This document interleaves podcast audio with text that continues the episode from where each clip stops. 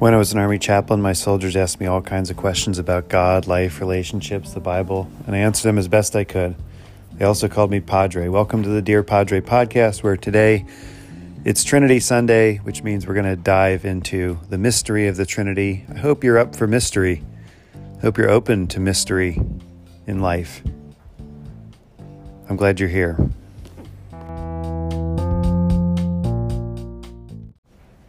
A reading from the Gospel of Matthew. Now the eleven disciples went to Galilee to the mountain to which Jesus had directed them. When they saw him, they worshipped him, but some doubted. And Jesus came and said to them, All authority in heaven and on earth has been given to me. Go therefore and make disciples of all nations, baptizing them in the name of the Father and of the Son and of the Holy Spirit, and teaching them to obey everything that I have commanded you.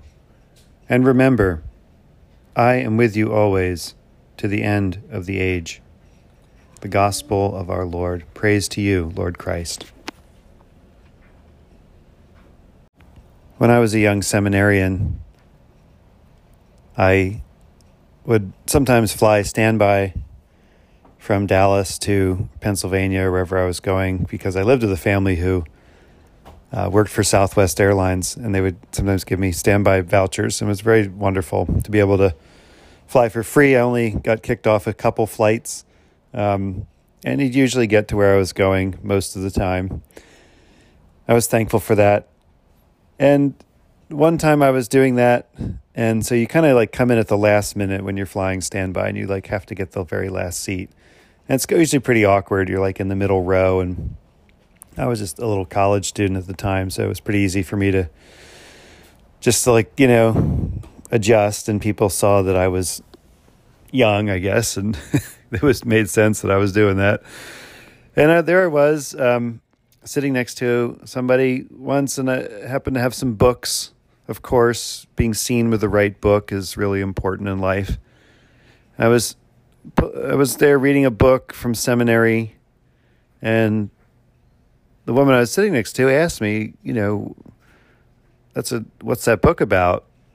And I explained it was about the Trinity. And she said, You know, I've never in all my life understood the Trinity. Like, what is the point? Like, I hear about it and I've heard about it in church and all these other things. And what is the point of the Trinity? Like, what's the big deal? And it wasn't a very long flight. I forget where we were going. But I knew I didn't have much time, and I knew that I wasn't maybe the best spokesman in the world for the Trinity. A new seminarian, had one or two classes about the Trinity at that point. Um, but uh, I had been learning in class from Dr. John Franke, who is a noted Trinitarian scholar, and thankful for him. Dr. John, if you're listening to this podcast, I'm thankful for teaching me this. Not sure if any of my professors tune in, but if they do, they're always welcome to uh, offer some feedback, correction, advice. Always welcome to that. But you know, I jumped right in because I realized like if we're going to make the Trinity useful, however we mean that word, for people in their actual everyday airplane flying lives. Um, we don't have to be so. We shouldn't be so worried about getting it wrong and saying something that might be heresy. The fear of heresy in Trinitarian discussions is really a moot point. It's foolish. You can't really commit heresy with the Trinity. Um, none of us are representing the entire Christian church, and certainly if we affirm the the creeds and say them and things, the other stuff we say about the Trinity is our our questions and our exploration of that.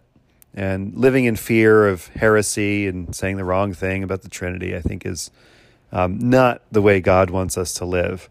I think it'd be better to be bold and say what we think about God um, as we worship God and Father, Son, and Holy Spirit. But anyway, on this plane, I thought of that first point uh, that I had learned in my theology class that the Trinity is ultimately relational.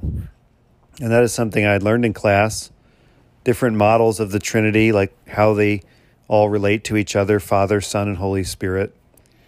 And I had been learning in class that that the relational model of the Trinity is the mystery of the Trinity, and it is what holds it together, and it is what holds us together as people.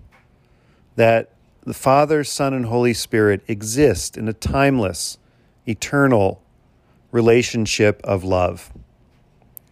Love that is mutual, love that swirls around, freely exchanged, love that knows no limit, and love that includes other things in it, other people, other entities, for sure.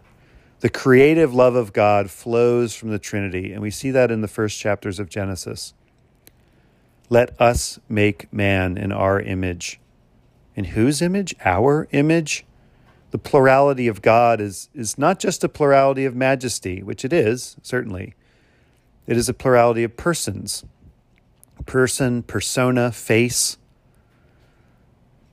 This is all part of that mystery of the Trinity that unfolds in relationship.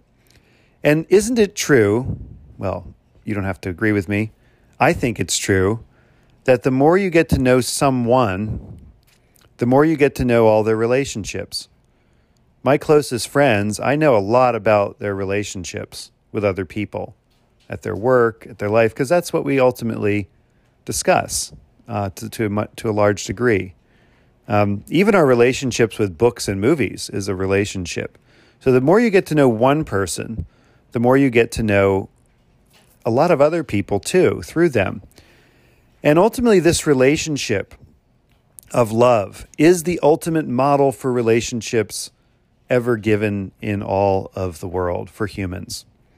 And yet, it, it is not the model that is held up by popular culture or even by church culture. The popular culture relational metaphor is a husband and wife. And certainly in different churches, that relationship is emphasized more or less as the ideal that you should aspire to. But ultimately, the ultimate picture, ultimately, ultimate, I'm saying it too much, picture of love is the Trinity. It is a group, it is two or three gathered together in my name. It is this plurality of persons that are swirling in love. And the love holds them together, and the love reaches out and pulls us into it. And so, the closer we get to love, the closer we get to God, the more we are absorbed into that dance of love. And so, the Trinity is ultimately speaks to our relationship with God, God's relationship to God's self, and our relationship with other people. And that is why God is in Trinity. And that's something that you can that you can use actually practically in life.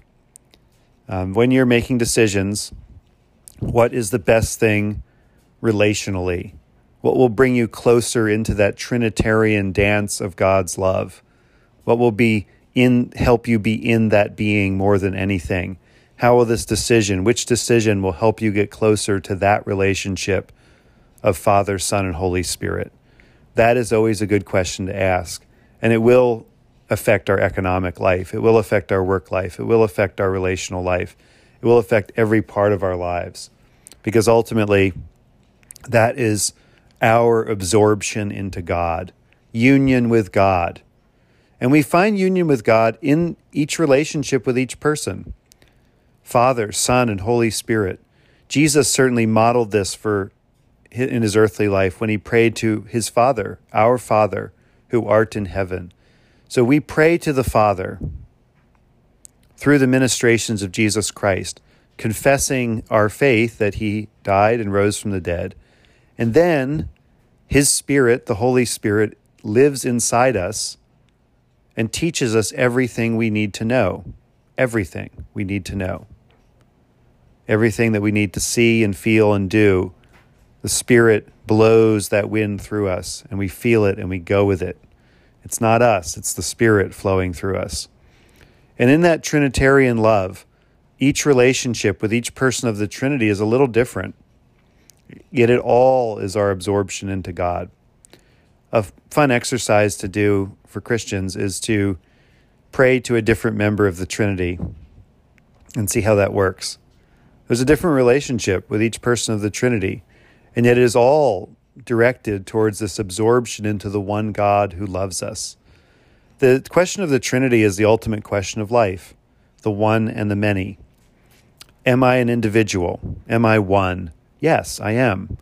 I remember, you know, kids around two, three, four suddenly realize the ego, that they are a person, that they exist in a distinct pattern from other people. And the rest of their life, we're trying to figure out, or we are trying to figure out the rest of our lives, how we are different from other people, how we make our own decisions, how we make our own choices, how we decide what we're going to do, how we, the things we like and don't like. And all those things are, take a long time to shuffle out. Which is it? Is it our friends, peers, parents, culture telling us that we like something when we really don't? And sorting that out, who I am, the one, um, is a huge part of our development. And the more communally we're brought up or what we live in, the harder that is to do. Um, it takes a lot of work. Ultimately, God wants us to be one, to be ourselves. And then there's the many, the one and the many. I'm getting all Star Trekky here. The many is how we fit in to this thing called community in the world, in our lives, in our cities, in our churches, and wherever we are um, how we fit in, how we need to compromise and listen and be patient and all those things that, make communal life work. That is the love of the Trinity. God is one and God is three in one. Um, the one and the many is answered by the Trinitarian God. So we are also in that same sort of one and the many question, answering it all the time in our lives. And God is the same. We are made in the image of God. And I think part of the image of God is the one and the many. And ultimately, if that's true about us, it's true about everybody. And so our love for other people and the dignity with which we uphold them comes from our understanding of God, that we are all made in God's image. Whose image is on the person? Whose image is on the coin? Render to Caesar the things that are Caesar's, and unto God the things that are God's. And so, my friends, today, I invite you to do that. Whatever you're facing, whatever you're looking at, open yourself up to being absorbed into the Trinity in that love. And seeing that every relationship you have is an opportunity to have that relationship filled with that Trinitarian love of God that is not greedy or need, needy in the in the way it's in the way that it sucks the life out of another member of the Trinity. There is tension in the the relational life of the Trinity. I think we see that in the crucifixion and the earthly ministry of Jesus. We see it in the fact that Jesus advocates for us with the Father, and the Holy Spirit comes alongside us to encourage us. The Trinitarian love is not just a humming machine. It is relational. It, it has ebbs and flows and all the other swirlings around, but it is not. Um, it is not in any way exploitative. Love cannot be that. There is no fear in love. Perfect love casts out fear, and that love flows from God. And there is a never ending well of love in the Trinity. It, it is a never ending well. And we get to fall into that well, fall into that grace all the time. And it is only our inability to, to plunge in that keeps us from experiencing it. So I invite you today to fall into grace. That's a line from John Newton's book, Falling into Grace, and experience that deep well of God's love in the Trinity because you are part of it. We are part of it. Amen.